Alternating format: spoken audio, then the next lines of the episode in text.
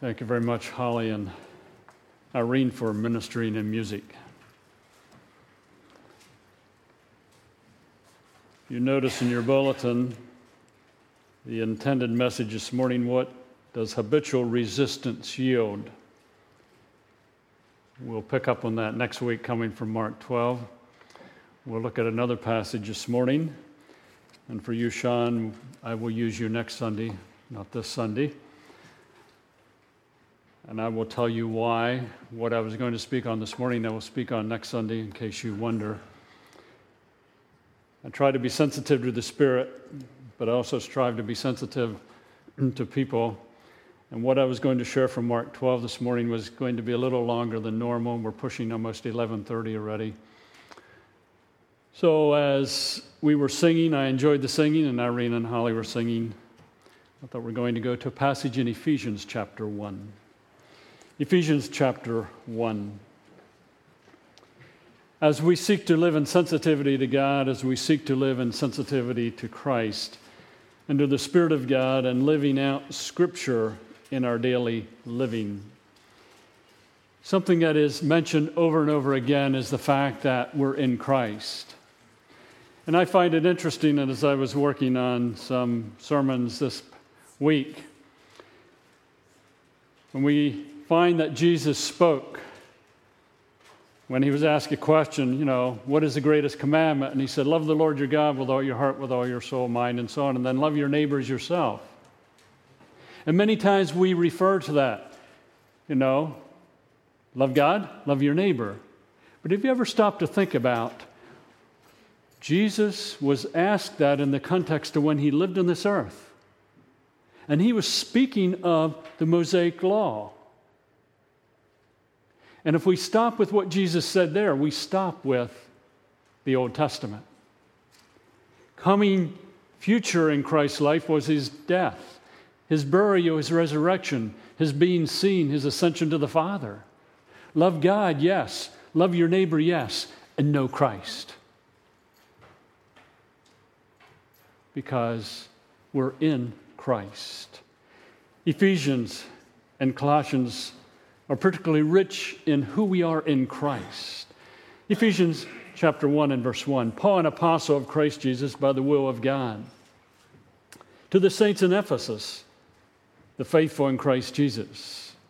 Paul, speaking to the saints, and notice they're called saints. Verse 2 Grace and peace to you from God our Father and the Lord Jesus Christ.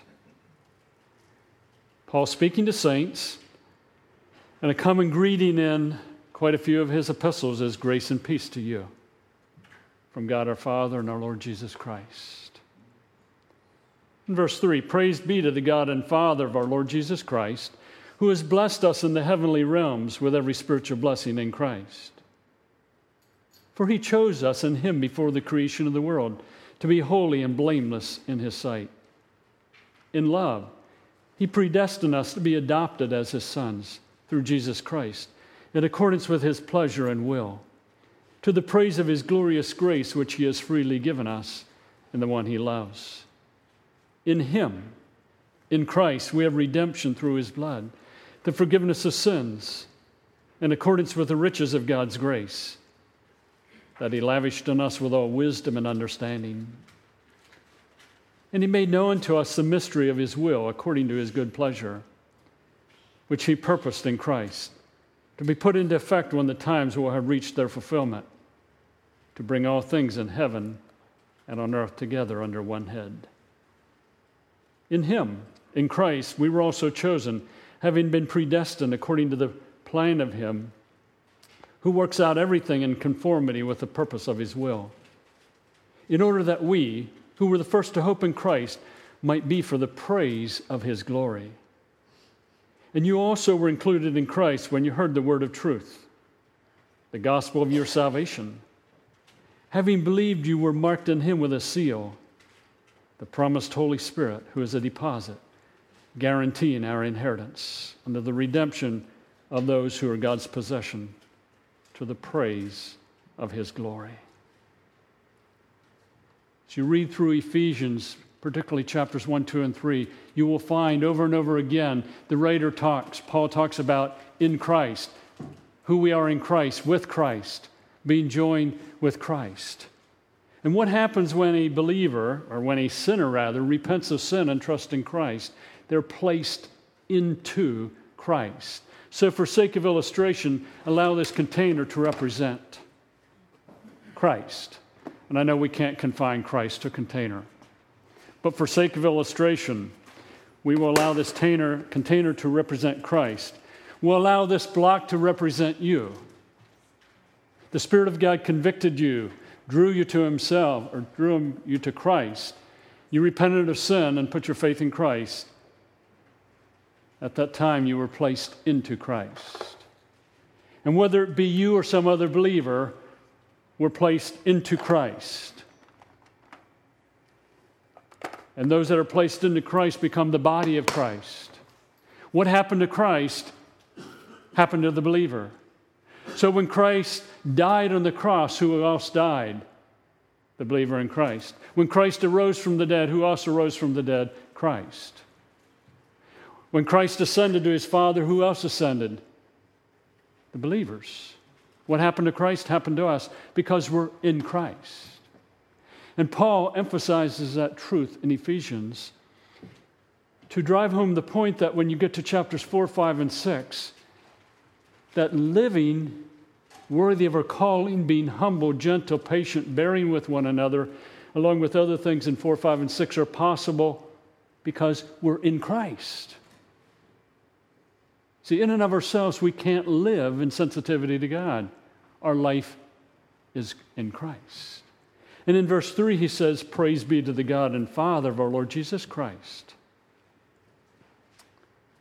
who has blessed us in the heavenly realms. And I would emphasize heavenly realms. We're talking about the realms above, blessed us with every spiritual blessing in Christ.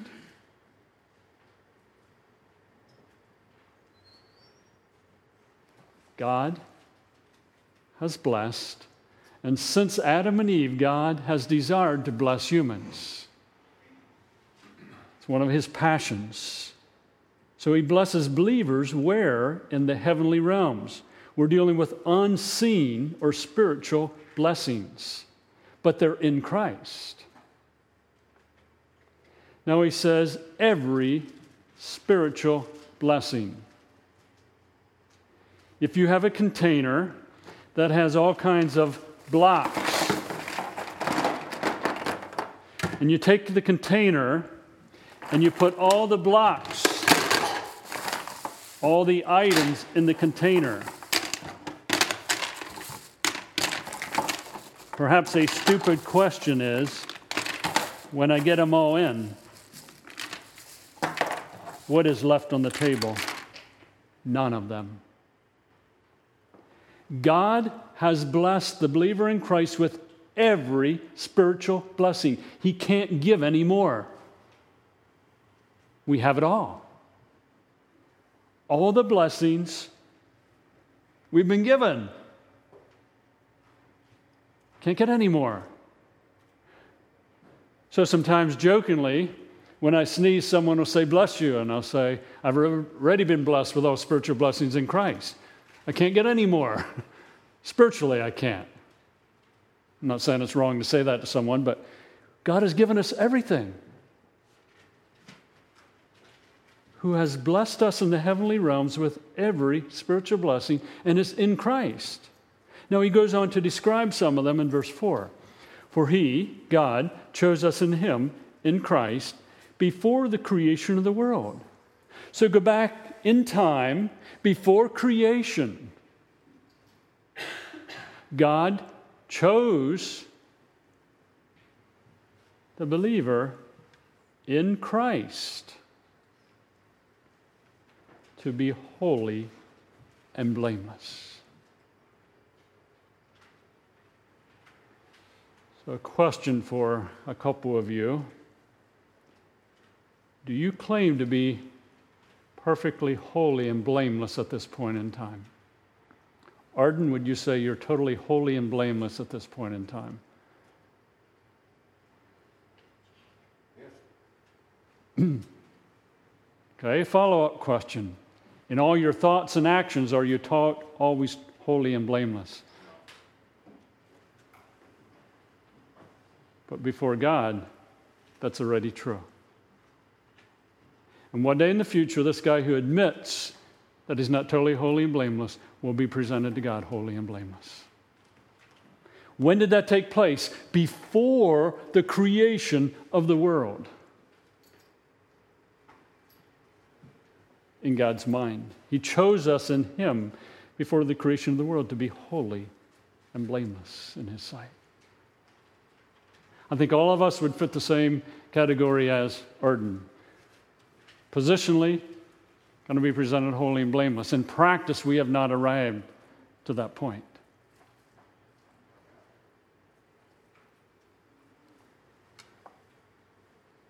But we're in Christ, one of those items that is coming, one of those spiritual blessings. In verse 5, in love, He predestined us to be adopted as His sons through Jesus Christ in accordance with His pleasure and will to the praise of his glorious grace, which he has freely given us in the one he loves. Fairly long sentence there, but in love, he, God, predestined, predetermined, we're going to be adopted as his sons.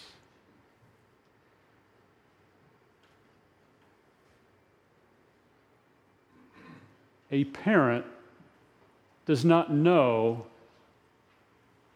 exactly what their child is going to be like before birth. And with technology today, we can know if it's male or female, and you can do some other testing and know some of the problems that they're going to have. Birth is one thing, adoption is another. See, God in Christ adopted us knowing what we're like before He adopted us.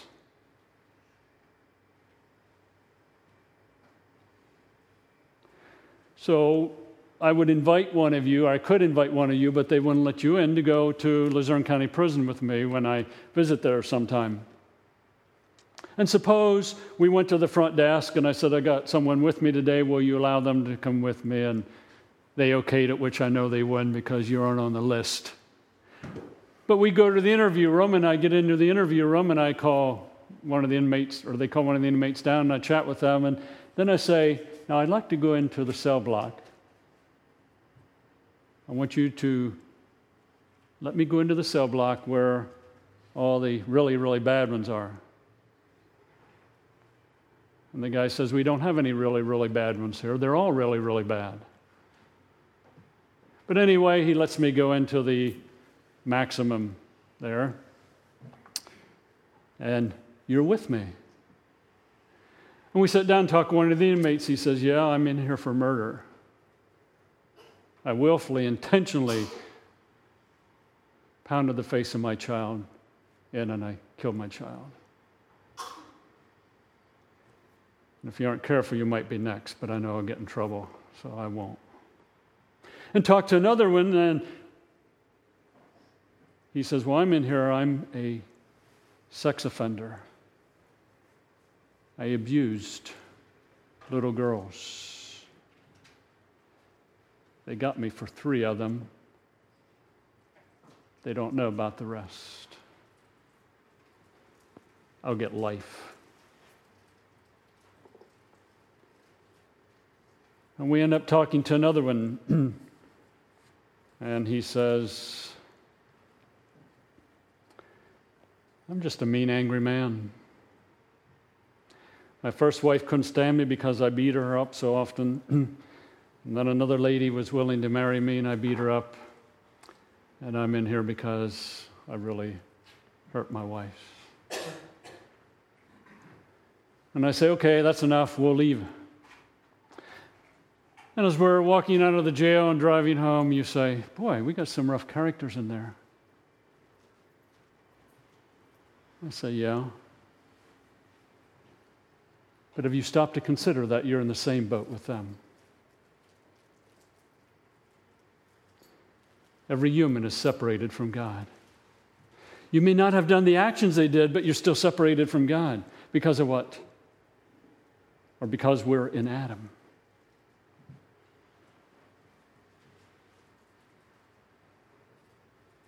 And then I turn around and say, I want you to know that I'm planning to adopt those three men. And you look at me and say, Pastor, are you crazy? I say, No, that's what God did with me.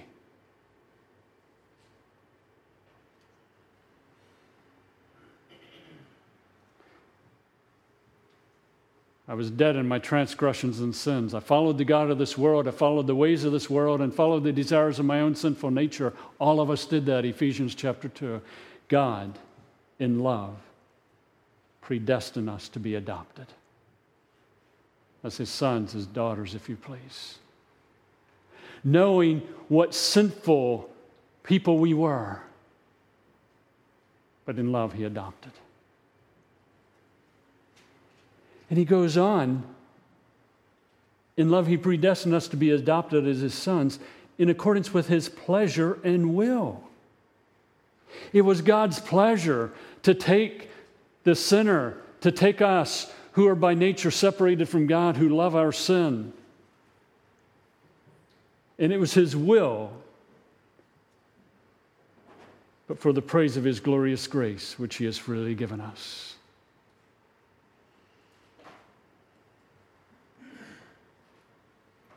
So I take that guy who's a murderer and introduce someone and introduce him and say, This is my son. And you say, Isn't that the guy that was in the paper a number of times for murder? Yeah, but I adopted him. And you say, Man, you must be a gracious man. Well, that's what God is saying. I've taken you who are separated from God, who are dead in your transgressions and sins. Those of you who love the ways of the world, follow the God of this world, follow your own sinful desires, and I've adopted you as my son. It's my grace. There was nothing in you that made me adopt you, it was because of my grace.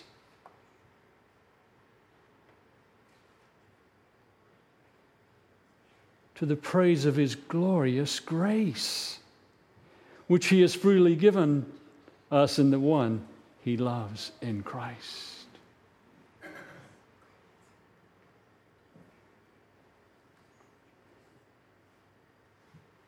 In our country, for quite a few years, people have been adopting children from other countries. And I'm thinking particularly of some that would have come from Africa and some of the turmoil and agony that they have been through. Knowing they're getting a child who's been through all kinds of difficulty, but yet in grace adopting. I think adoption is one of the neatest things in the world where you choose to make someone your legal heir. That's what God did. One of the blessings we have in Christ in Him in verse 7. In Christ, we also have redemption through His blood, the forgiveness of sins in accordance with the riches of his, God's grace that He lavished on us with all wisdom and understanding. In Christ, redemption, the idea of redemption is to buy out. So, what did God do? He bought the sinner out of slavery to sin, from being separated from God, along with other items. He redeemed him bought back. That's the idea. Because you go back to the beginning of time. Adam and Eve related to God. They sinned. And because we're in Adam, we're separated from God.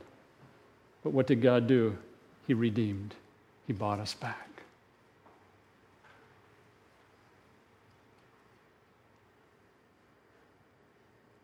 I may have mentioned this in the past. There was a little boy years ago he had a little boat, and he would take it to the stream. And he would put his boat in the stream and let it go, and he would you know, run after it and catch it.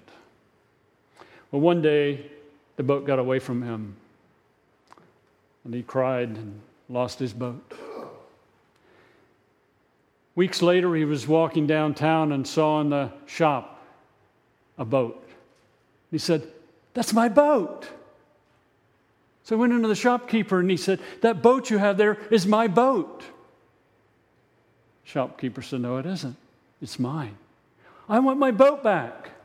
It's my boat. If you want it, you have to pay for it. The little boy went out and he worked and he saved some money and he went into the shopkeeper and said, Can I have my boat? He said, No, it's my boat. If you buy it, you can have it. And the boy gave him the money and bought the boat. Go back to Genesis chapter 1 and 2. God had a relationship and fellowship with Adam and Eve. They chose to sin. The boat went down the stream.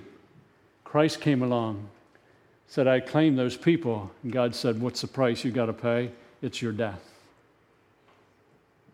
He redeemed. He bought us from slavery to sin and so on. That's one of those blessings that we don't deserve. And then the whole idea of forgiveness redemption through his blood, the forgiveness of sins.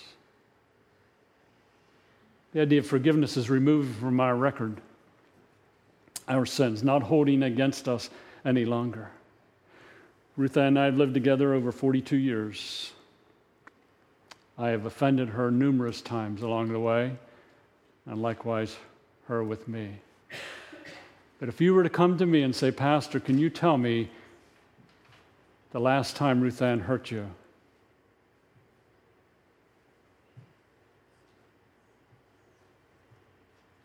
I would have to say, I really don't know. Well, has she ever hurt you? I think she has, yeah. Positive she has. She's human. Do you remember the last one? No. Do you remember the one before that? No. Well, can you tell me any? And I would have to honestly say, I really don't know. You say, How can it be that way? Because when Ruth Ann hurts me, she seeks forgiveness and I forgive her and I remove it from my record. That doesn't mean I never think about, well, she hurt me along the way, and, but I, it's not on my radar. I let it go. That's the idea of forgiveness. So if you were to go to God and say, God, punch my name into your computer, and I'm not convinced God has a computer, and says, Tell me about my sins, he would say, I'm sorry. I have no record of your sins. I have forgiven you. I don't hold them against you. But God, you know I might sin against or sin again. Yes, you might. But when I forgive you, I don't require you that you never sin again because Christ paid the penalty. In Him, we have that redemption, that forgiveness, in accordance with the riches of God's grace that He lavished on us with all wisdom and understanding. God, with wisdom, with skill, with understanding, poured out His grace, which makes redemption and forgiveness possible.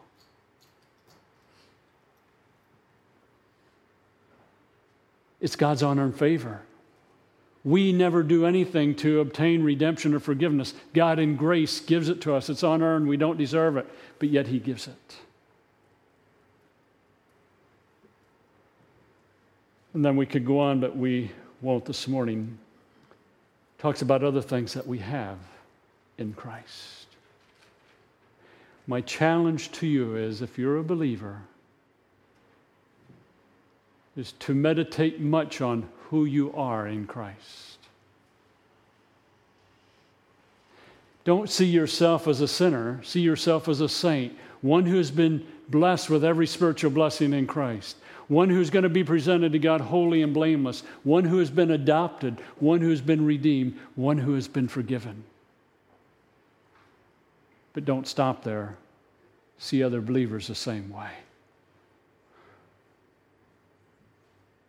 Those who have been blessed with every spiritual blessing, those who have, are going to be presented to God holy and blameless, those who have been adopted, those who have been redeemed and forgiven. So when Paul says in Ephesians 4, I urge you then, live worthy of the calling you have received, that is possible because we're in Christ.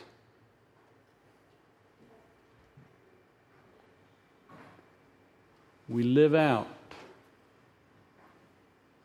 the Word of God in Christ. God extended grace so that we can live in Christ. As men, as women, as husbands, as wives, as fathers, as mothers, as children, as students, as drivers, as shoppers, as employees, as employers in Christ. 24 7. Permanent, unchanging for God's glory. Father, we thank you for what we have in Christ. Grateful that it's not about us, it's about your praise, your honor, your glory, because of Christ and what he has done and what we have in him. Impress upon us through your Spirit at work in us the greatness of our calling in Christ. And Father, there are those present this morning that don't grasp or have never come to faith in Christ and not, they are not in Christ, may they see and understand through your Spirit's conviction what they can have in Christ. It's His name I pray. Amen.